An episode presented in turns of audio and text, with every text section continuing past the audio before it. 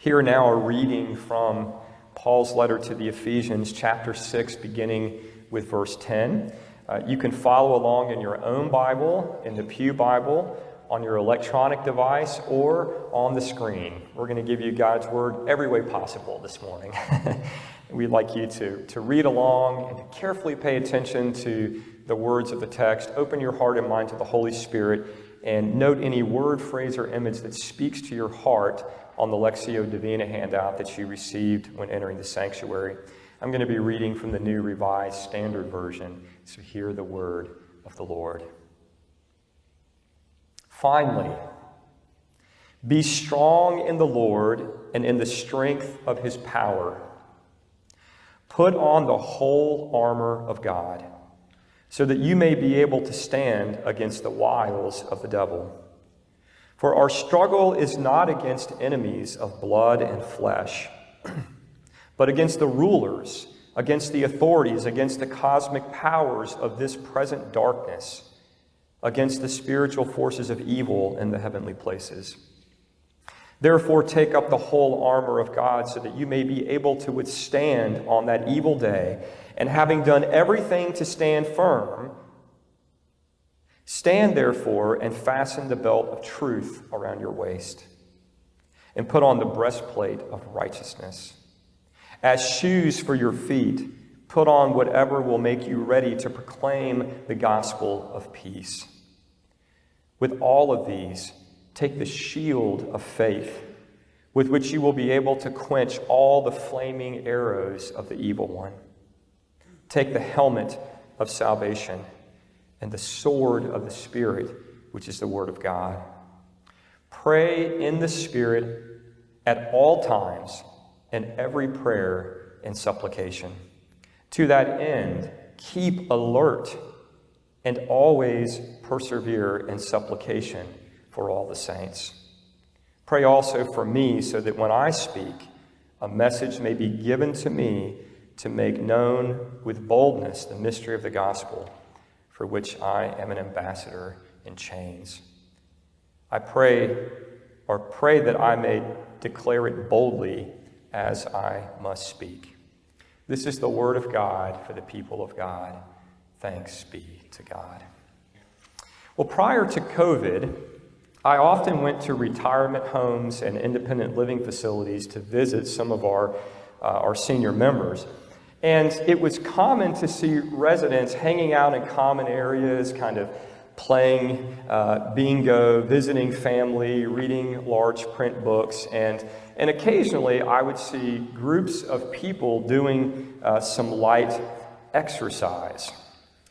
But what, had, what would have been very surprising to me would have been to see these folks doing karate, taekwondo, or kung fu classes. but something like this is happening in seniors' facilities across the country. A couple of times a week, common spaces are transformed into dojos where martial arts instructors teach participants a unique kind of self defense. And instead of learning karate chops and kicks and blocks, uh, they learn how to use a cane as a weapon to fight off would be attackers. And they say that it's amazing how effective a cane can be as a weapon when you know how to use it. So, one instructor named Buck Buckmaster, that's his real name, uh, started teaching these classes to seniors after his own 69 year old mother was assaulted. He calls it extreme cane defense, while others call it cane fu. so, in, in addition to learning how they can use a cane as a weapon, seniors learn to be aware of their surroundings and how to avoid putting themselves in vulnerable scenarios. After some training, while grandma might, might seem like a, a soft spoken, easy target, in fact, she is carrying a big stick and she knows how to use it. And just as seniors can benefit from these unique martial arts classes, Paul says that Christians need to learn a unique kind of self defense too, a kind of spiritual self defense. Now, most scholars believe that our scripture reading this morning was part of a much longer letter that was circulated uh, around different churches in a broad geographical area. Like a good karate sensei, Paul instructs these churches to avoid the dark corners of the pagan world and to live as children of light. But he also knows that despite their best efforts to, uh, to avoid danger, sometimes danger is going to come looking for them. So they need to be prepared to defend themselves against the assaults of evil, which come in the form of temptations, doubts, fears, hopelessness, and various kinds of suffering, including persecution. And as we will see, his main message to put on the full armor of God is a helpful extended metaphor so that we can remember what God is calling us to do. Most of Paul's audience would have been familiar with the sight of Roman soldiers walking around in full armor. So he uses it as an illustration to remind Christians that God provides spiritual and moral protection to those who are willing to use it. While this language may seem odd to many people today, Paul says that the real threat to us is spiritual forces of evil that lurk in the shadows of this present darkness. In our postmodern world, we are sometimes uncomfortable talking about spiritual forces of evil. Some tend to think that this is outdated, primitive language that is no longer needed because of the explanatory power of the modern sciences. And others are uncomfortable talking about this because they don't really understand what the spiritual forces of evil are and exactly how they work in the world. And if I'm being honest, I have to say that I too have struggled with this language of spiritual warfare. It's something that I wrestle with throughout seminary and graduate work, and it's, it's, it's language that I've struggled to kind of make sense of in my readings even after that. And the reason why I've personally struggled with it is because sometimes in Christian circles, I believe it's taken too literally and can lead to a distorted view of reality that pits religion against science. And I don't think that it needs to be that way. Also, I do not think that we can dismiss this language simply because we don't fully understand it or because we want to make faith more palpable to people who want to reduce all reality to the material world. Because I believe that that too would be a distortion of reality and would distort some or, or eclipse some really important things about the struggles that we have. In my experience, there is ample evidence to suggest that there are evil forces at work in the world that are bigger than me, and they're bigger than you, and they're bigger than any group of individuals. So, despite some of the difficulties that we may have with this language as we try to understand them after the Enlightenment in a modern world, we just cannot get around the need to talk about the principalities and powers of this world. They can and they do harm us. And if we are going to defend ourselves against them, then we have to start by acknowledging that they exist, even if we don't fully understand them. So, the first thing that God reveals in our scripture reading this morning is that there are evil, albeit mysterious powers at work in this world. And while this might be scary, the good news of the gospel this morning is that God does not leave us helpless or without a defense. And this is where the metaphor of the armor of God comes in to help us. Again, Paul explains what God makes available to us for our spiritual and moral protection by pointing to Roman battle gear, all of which, if you pay attention to the passage, is composed of defensive weapons except for the sword. For example, we are instructed to put on the belt of truth, referring to the truth of the gospel that enables us to fight against the lies that bombard us every day, including the lies that we tell ourselves. You cannot fight spiritual battles without the truth. And I think we've lost sight of that today. You cannot fight spiritual battles without the truth. And when we are immersed in the truth and we are committed to rigorous honesty in every aspect of our lives, it leaves no room for evil to attack. We got to put on the belt of truth. We also need the breastplate of righteousness to protect our hearts. It says in Proverbs 4:23, "Above all else, guard your heart, for everything that you do comes from it, flows from it." Going back to our Cane Fu example, one of the ways that criminals try to lure elderly victims is by playing on their emotions leveraging their generosity and their compassion and their desire to be nice. And this is also a tactic of the forces of evil in the world today. They prey on our fears of disappointing people, our fear of criticism, our fear of rejection, our fear of hurting someone's feelings or not being liked. And if we are not careful to guard our hearts, we can get ensnared in darkness. According to Paul, righteousness is our best defense, not self righteousness, as in being holier than thou, but righteousness understood as a life grounded in a strong and clear sense of right and wrong that empowers us to live right before God. A righteousness that is lived out in the real world through principled acts of love and justice. It's refusing to get swept away in the cultural currents that will take us away from God. Having the right footwear is also key to self defense. You know, living in Cocoa Beach where everyone wears flip flops, this might be met with some resistance, but common sense tells us that it's better to wear leather boots instead of reef sandals when we're confronting an attacker. When under attack, you must be able to stand your ground firmly and change direction as needed. Drawing on this illustration, Paul urges Christians to put on their feet whatever will help them go to where they need to go and proclaim the gospel of peace. I always say Christianity is not a spectator sport.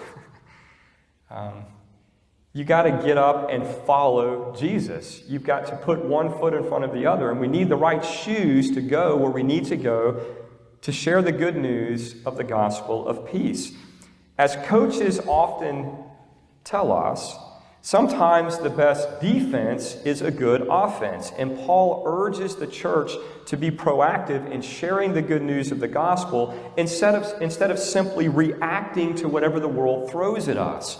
And I feel like that's a problem today, don't you? I mean, we're bombarded by so many things from so many different directions, and each of those problems in themselves seems overwhelming. And it feels like we're that, that the world, you know, the forces of evil in the world have got us backed up on our heels, and all we're doing is compulsively reacting to what's happening.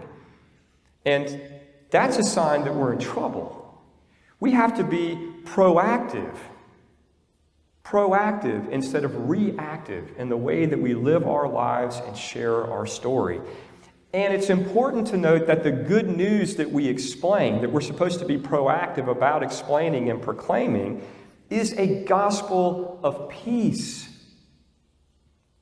Right? We're not, we're not peace keepers, which is to be people pleasing and just ignore things that are going wrong so that it doesn't stir things up. We're not supposed to be peacekeepers. We're supposed to be peacemakers, which means going into the world where there is no peace and engaging in principled acts of love and justice in order to create a real peace, a godly peace, a peace that is reflective of the reign of Jesus Christ. And so we declare a gospel of peace because Jesus allowed us to be at peace with God through death on a cross. And in the same way, we are supposed to be instruments of peace in this world in self sacrificial love. So we have to put the right shoes on. the shoes of peace. In addition, as kids, we learn one of the most important principles in self defense, and that is to travel with a buddy. You guys ever had to be a part of the buddy system? I know Mimi has because she worked here at the preschool, and the kids don't go anywhere by themselves. We got to have the buddy system. Why? Because there are strength in numbers, and criminals are less likely to approach two people than one person alone. And, and I've, I've, I've stressed this to Emma. Uh, Emma used to, and I'm sorry to ratch out, babe, but Emma would get up in the middle of the night and go to the beach by herself to watch rocket launches. And I'm like, are you crazy? You're, you're, you're, you're an easy target. And then I bought her a mace, and I bought her one of those little buttons you push, and it has a loud alarm. And every time she leaves the house by herself, I'm like, do you got your tools, babe. You got to keep yourself safe. You need to go with somebody else. You can't go by yourself. And in talking about the shield of faith, Paul describes a similar tactic. And this is really important because we might think that, that the image that might come to mind is that as a solitary person, we pick up the shield and hold it like this by ourselves. But Roman shields were best employed when the soldiers came together in group formation. And these shields were often covered with leather and they were soaked in water before battle so that they could extinguish the flaming arrows that were fired by the enemy, because that was a tactic. They would, they would get a bow and arrow, they'd light the arrow on fire, and they'd shoot it. And so soldiers would all come together with these water soaked shields to form one big canopy of protection. And in a similar way, if we are going to keep the faith, we must come together for mutual support for instruction, and for accountability. This is one of the main reasons that we need a church family. And I talk to a lot of people who say, I love Jesus, I just don't like to go to church. And I can say, hey, I understand that. Sometimes people in the church, I mean, we can be jerks, right? We can be hypocrites. There's a lot of, lot of things. We, the church has hurt a lot of people. I get it. But here's the thing here's the bind that you're in. You can't do it alone. You can't follow Jesus by yourself. I mean, you can, but it's only going to take you so far. We need each other to heal our brokenness, to see our blind spots so we can properly confess our sins. We need the strength of one another to help us walk through this life, which is filled with ups and downs. And we need people to cover us with prayer and support when we feel like we're overwhelmed. There is strength in numbers as we worship and work together. And that's why I'm so glad that you're here this morning and that those of you who are watching online that you're with us this morning because we're all together either in person or virtually and there's strength in those numbers when we worship and work together, when we watch out for one another and cover our friends in prayer and support when they're under attack. Now, if you've ever studied various kinds of self defense, you'll know how important it is to have the right mindset. You know, and, and Mike Tyson knew this. There's the famous line that Mike Tyson says everybody has a plan until they get punched in the face. and then it's just your mindset and your instincts, right? You got to have the right mindset. In fact, many martial arts instructors work on mindset more than kicks, punches, or even cane pokes. Hence, Paul tells us to put on the, the helmet of salvation to protect our minds primarily with the knowledge that we have been saved by Jesus from sin and death. And this means that when we find ourselves under attack, we don't have to go back to our old life and use our old self destructive tactics. One of, the, uh, one of my favorite contemporary worship songs is called New Wine, and I was listening to it on the way, it says, I lay down my old flames to carry your new fire. Have we laid down our old flames to carry God's new fire? We don't have to go back, friends. Paul says that if we have given our life to Jesus and we are walking the path of discipleship, that we have been transformed by the renewing of our minds. God gives us, through the spiritual disciplines, as we pray and worship and serve, and, and engage in the spiritual disciplines, God literally transforms our mind, giving us the mind of Christ. And the goal is when Paul says, It's no longer I that liveth, but Christ that liveth in me, so that this body is wholly owned and possessed and operated by Jesus. That's the goal. And because we have been transformed through the renewing of our minds, we can stand firm in our new life and we can proceed in ways that honor God and help us to accomplish our goal of becoming more like Jesus so that we may be joyful and content. And as we put on all this armor, the belt of truth, the breastplate of righteousness, the shoes of peace, the shield of faith, the helmet of salvation, we are also told to wield a sword. Which, Paul says, is the Word of God. In the story, when Jesus was tempted by Satan in the wilderness, it is clear in that story that Jesus spent a lifetime learning Scripture. So that when Satan tried to use Scripture out of context to lure him into sin, Jesus could push him back with the gospel of truth, which he had internalized. Likewise, the more that we study and meditate upon Scripture, the more that we take the words of life into our hearts and rely on them in our daily lives, the more ready we will be to defeat the lies of the enemy with the Word of God. And again, I'm not just talking about the lies that are coming from without. We are bombarded by lies coming from other people. But I'm also talking about the lies that we tell ourselves. And I think that if you're honest, you know what I'm talking about. And then Paul says, now that we know about the protection that God offers to us, we need one more thing one more thing to effectively defend ourselves from the principalities and powers of this world. Something that is essential. Perhaps, perhaps the most important thing. The thing that is required for us to be able to use this armor at all. We must stay alert and pray without ceasing. Stay alert if you're not alert, you're going to put your armor in the closet. And you're not going to pay attention to it until you get ambushed. Stay alert, pray without ceasing. Friends, it is not a matter of if, but when you're going to be attacked. And in my experience, the problems usually come in threes. you need to expect it. You need to watch for it. You need to be ready for it so that you are not ambushed or taken by surprise. You are never vulnerable from attack. Did you hear me, church? This is the number one way that you will be caught off guard and you will be knocked to your knees.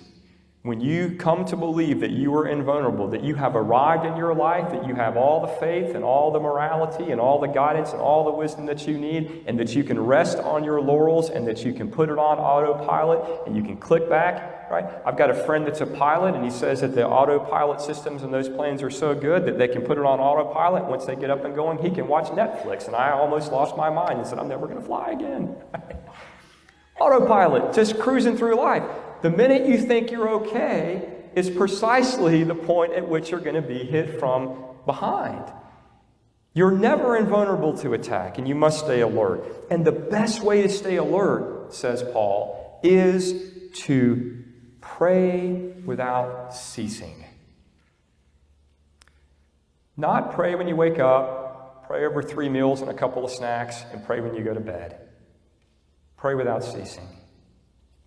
In other words, to stay in constant communication with God, to stay close to God throughout the day, every day. This will keep our souls awake and ready to deal with the spiritual and moral dangers that come our way.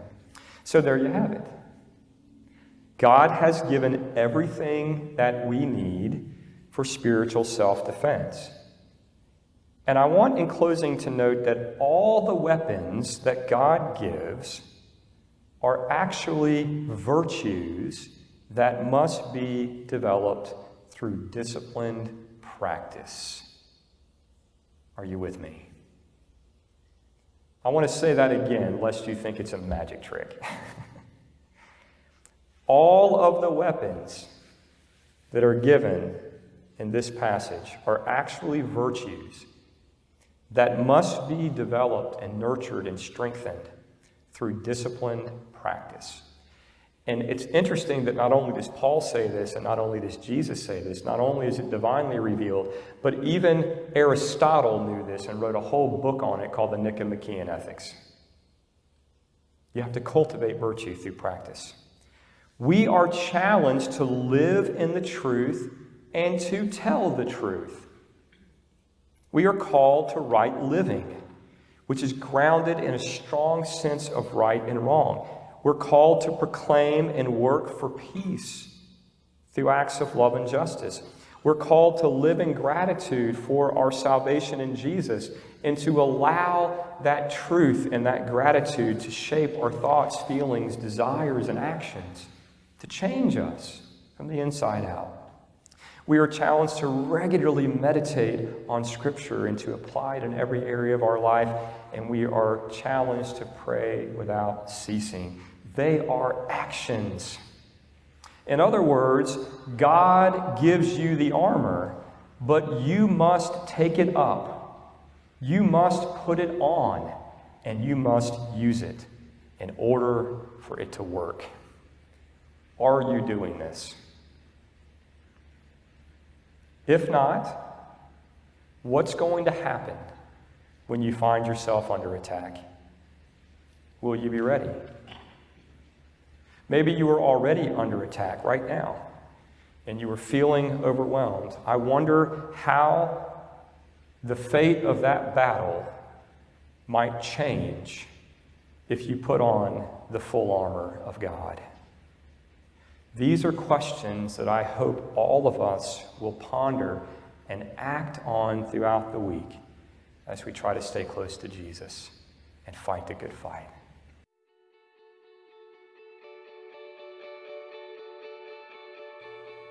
Hey everyone, this is Pastor Mark, and I want to thank you for listening today. I also want to thank First United Methodist Church of Cocoa Beach, the faith community I am honored to serve and that helps make this ministry possible. If you are being blessed by these messages, I invite you to support the mission of Jesus through the efforts of our church by making a donation. Simply go to our website, www.fumccb.com, and click on the link that says Give. I also hope that you will explore other parts of our website and connect to other ministries like online worship and Bible studies. If you feel more comfortable, you can also mail a donation to the church office at 3300 North Atlantic Avenue, Cocoa Beach, Florida 32931. We sincerely appreciate your support as we try to help people who are struggling and need to hear good news. Again, thanks for tuning in today, and may God bless you.